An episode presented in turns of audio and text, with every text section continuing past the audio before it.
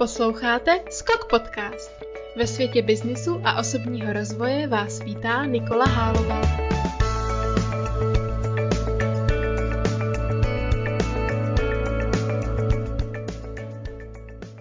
Ahoj všichni, eh, zdravím všechny posluchače a vítám vás u nové epizody Skok Podcastu. A eh, v dnešní epizodě je naším hostem Jan Pípal ze společnosti Alza. Eh, dobrý den, Honzo. Dobrý den, ahoj. Uh, my děkujeme, že jste přijal pozvání a ještě než se do toho pustíme, tak bych vás poprosila, uh, abyste se nám krátce představil. Uh, kdo jste, co děláte a co vás třeba baví ve volném čase. Super, děkuju. Já jsem Honza Pípal, jsem absolvent VŠE oboru mezinárodní obchod. Momentálně pracuji v Alze, mám na starosti systém dropshipment, o kterém se tady určitě budeme bavit. A co mě baví, uh, jsem strašně sportovně založený člověk, to znamená nepohrdnu žádným sportem, nejradši mám, nejradši mám fotbal, v létě určitě tenis uh, a v zimě se rád podívám na hory. Super. Uh, vy vlastně jste zmínil, že jste absolvent VŠE a vy jste i, myslím, v Alze začínal už během studia, je to tak? Přesně tak. Já jsem vlastně v Alze začal v posledním ročníku studia VŠE, to znamená, bylo mi velkou výhodou eh, ta variabilita, kterou, kterou vaše R nabízí. To znamená postavit si rozvrh tak, eh, jak jsem potřeboval, tak abych to dokázal skloubit celou. Mm-hmm. A můžete nám uh, popsat nějakou vaší kariérní cestu, protože teda od, uh, od té studentské pozice jste teď až na pozici manažerské. A jak jsem říkal, tak jsem začal v Alze už při studiu, v podstatě v posledním ročníku VŠE, Začal jsem na pozici trainee eh, v unitě malé domácí spotřebiče, to znamená, byl to takový můj start eh, do kariéry. Na pozici trainee jsem byl ještě na, na půl úvazku, to znamená, potřeboval jsem to skloubit se školou. Na druhou stranu, vzhledem k té variabilitě, o kterých jsem mluvil, tak jsem měl možnost eh, být v Alze v podstatě skoro na, na plný úvazek. Každopádně absolvoval jsem, absolvoval jsem trainee program a, a následně jsem se pohlížel po tom, co bych, eh, co bych mohl dělat dál. Samozřejmě jednou variantou bylo pokračovat eh, v téhle unitě a, a pak bylo několik dalších variant.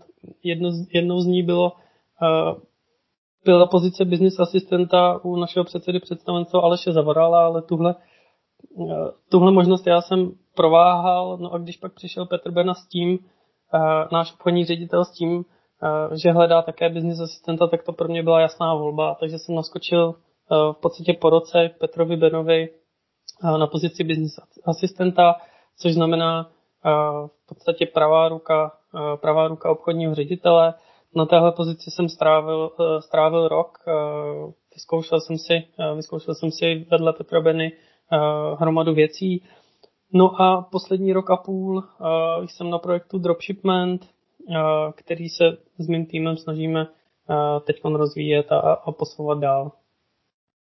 Super. Uh, my se o tom dropshipmentu určitě ještě budeme bavit. Ale mě by nejdřív zajímalo, jestli uh, vlastně vnímáte nějaké třeba vlastnosti, které uh, vám třeba pomohly během vaší kariérní cesty vlastně se, se vypracovat. Jasně, já když to možná vezmu ze široka, tak v Alze, a my to říkáme všude, je potřeba umět počítat. Eh, což je jako první věc a myslím si, že Petr to tady u vás zmiňoval taky. Eh, nicméně druhá věc je eh, mít nějakou motivaci, mít cílevědomost, chtít, chtít něčeho, něčeho dosáhnout. To znamená, tou mojí, tou mojí motivací není, není to, nebo nemám to nalajnovaný tak, že bych chtěl být za XY let ředitel ve společnosti XY, ale tou mojí motivací na začátku určitě bylo učit se a, a momentálně to mojí motivací je uh, posouvat ten projekt, na, na kterým dělám, tak aby uh, měl, měl přínos nejenom pro firmu, pro zákazníky, ale tak, aby mě to taky bavilo. Uh-huh. A když uh, se teda zastavíme u toho dropshipmentu, nejdřív by mě zajímalo, co to teda vlastně je, uh, jestli byste nám mohl vysvětlit. Dobře. Uh, Systém dropshipment, možná většina z vás zná ten buzzword marketplace, tak dropshipment je v podstatě to samý, akorát je to uh, pojmenování uh, toho systému v Alze, to znamená Systém Marketplace je model, který můžete znát například od Amazonu, můžete ho znát v Česku od Molu, můžete ho znát od dalších firm v zahraničí. Každopádně tenhle ten model funguje tak, že to zboží, které jde k zákazníkovi, není uskladněno na, na skladě toho, pro, toho prodejce v tomhle smyslu Alzy. To znamená, zákazník si zakoupí zboží na Alze, ale to zboží fyzicky putuje ze skladu toho dodavatele, který je na, na ten dropshipment lomeno marketplace připojený. V podstatě to mění ten klasický malobchodní model, ve kterém všechno musí být na skladě toho prodejce. Já jsem vlastně zrovna, myslím, před chviličkou dokonce četla na seznamu nějaký článek, že na tenhle model teď přicházejí i další velký e-shopy. A mě by zajímalo, jaký to teda má výhody, případně nevýhody pro Alzu a pro zákazníky. Jasně, pokud to vezmu z pohledu, z pohledu Alzy, uh, tak těch výhod je hned, je hned několik. Samozřejmě jednou, jednou z těch výhod je, je to, že Alza nemusí mít to zboží na skladě, protože ono se často mluví o tom, že e-commerce má nekonečný regály, ale oni ty regály končí určitě tam, kde končí kapacita, případně nějaká procesní kapacita eh, toho skladu. To znamená, to je, to je asi první výhoda. Druhá výhoda určitě, eh, která se s tím pojí, je ta, že eh, Alza dokáže tomu zákazníkovi nabídnout mnohem víc zboží, myslím jako sortimentně, než, než by byla schopná nabídnout z toho skladu. Jednak je to tou, tou kapacitou a druhá to může být i tím, že existuje zboží, které si eh, na sklad ne, nemusíme nebo ne, nechceme, nechceme brát. Takovým příkladem uh, mohou být například, uh, například oblečení nebo, nebo alkohol, protože to, byl, to byly sortimenty, uh, na které, kdybyste se mě zeptala na začátku roku 2020, jestli je Alza bude nikdy prodávat, tak bych řekl, že ne a, a uh, vidíte to, teď tady sedíme a, a Alza prodává jak alkohol, tak, uh, tak oblečení. Pokud bych se pak dostal k těm výhodám toho, toho zákazníka, tak oni se odvíjí v podstatě od toho, co jsem říkal, od těch výhod, výhod Alzy. To znamená, zákazník dokáže na jednom místě najít v podstatě všechno.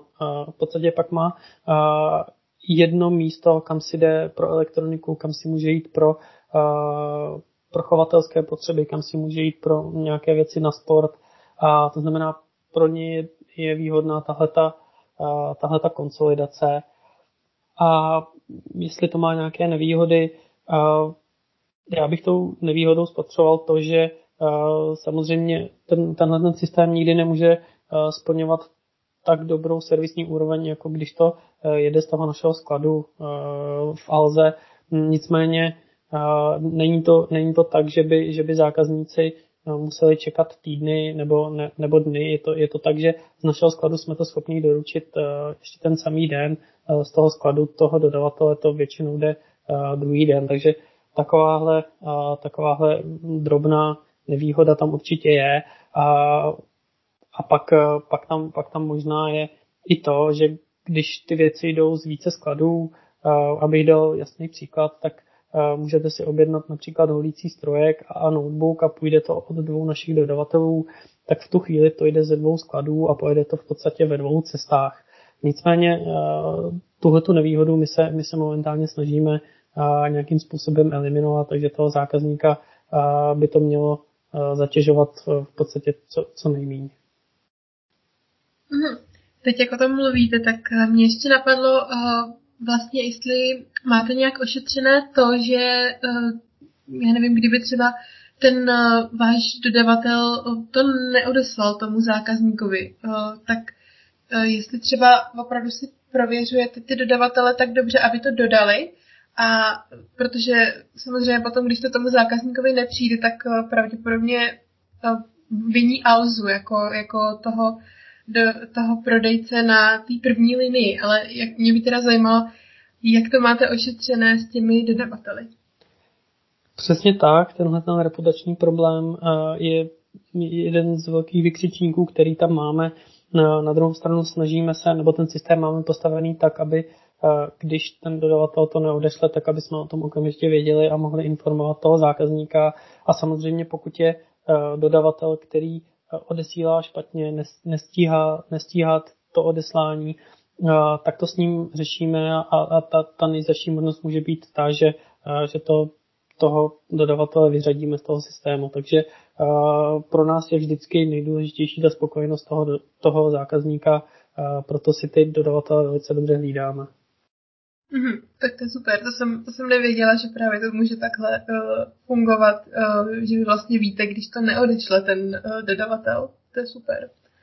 A uh, mě by zajímalo, jak vlastně velký podíl na uh, celkovém sortimentu Alzy tvoří uh, sortiment těch externích dodavatelů.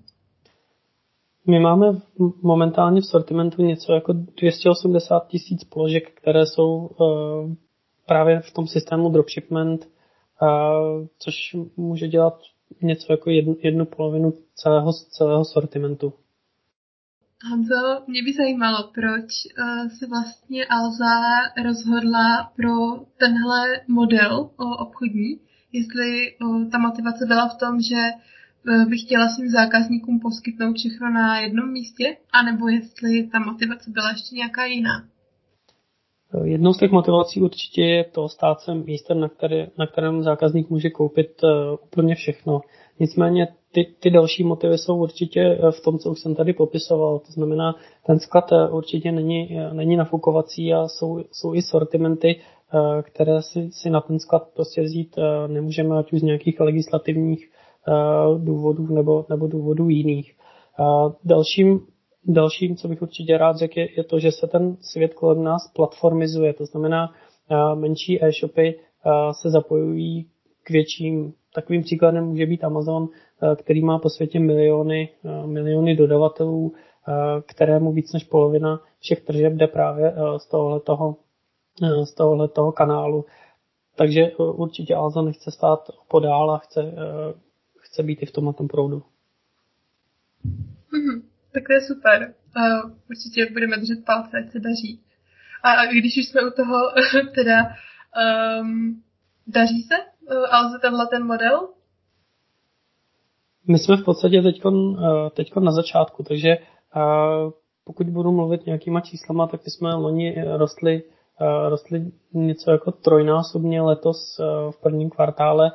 Tam pak byl nárůst kolem 140%, takže já si myslím, já si myslím, že se nám celkem, celkem daří. Na druhou stranu, my v Alze nikdy nejsme spokojení a což můžete slyšet určitě od, od Petra Beny, od Tomáša Havriluka.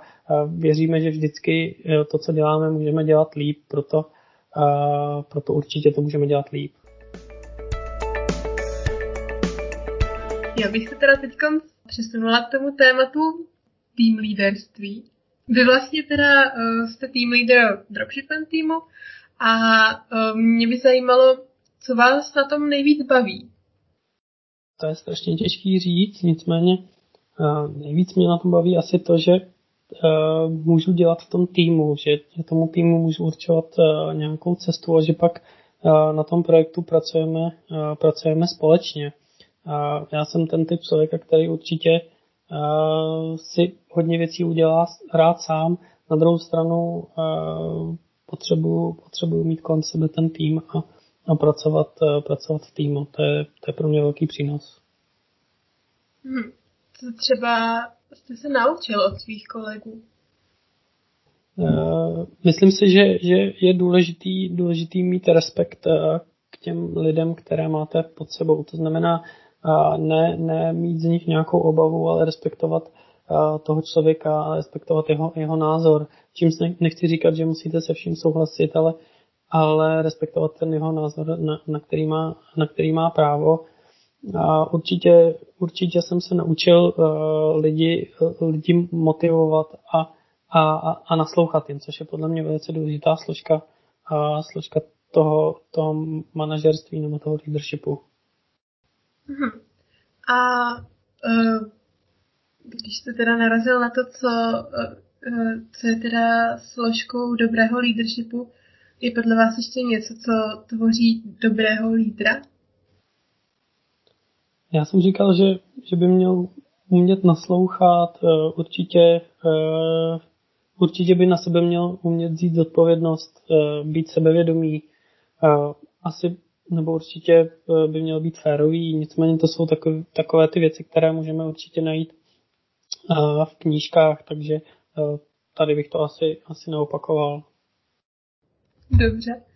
A když se přesuneme k Alze jako takové, já myslím, že určitě spoustu studentů z VŠE by rádo pracovalo v Alze, nebo třeba dokonce je to jejich vysněná kariéra. Takže uh, mě by zajímalo, jaké to je vlastně v Alze zevnitř, uh, jakou má Alza firemní kulturu, jestli poskytuje třeba nějaké uh, benefity nebo něco podobného pro své zaměstnance. Myslím si, že ta, nebo ta firmní kultura v Alze je určitě otevřená a neformální. To znamená, nepožadujeme v Alze žádný dress code a ta otevřenost se pak vyznačuje tím, že, eh, že, že ta komunikace může být velice přímá. Pokud bych dal příklad, tak, eh, tak se vám v Alze může stát, že, že, že během chvilky, ve které mluvíte se svým spolupracovníkem, tak, tak za, chvíli, za chvíli se můžete bavit přímo s našimi řediteli, přímo s naším boardem, takže tahle ta otevřenost je určitě, určitě super. Ono to asi vychází z toho, že Alza vznikla jako studentská firma, možná bychom teď řekli jako startup. Každopádně ten, ten duch toho startupu, e, i přesto, že už e, v té firmě několik tisíc lidí se tam stále snaží udržovat.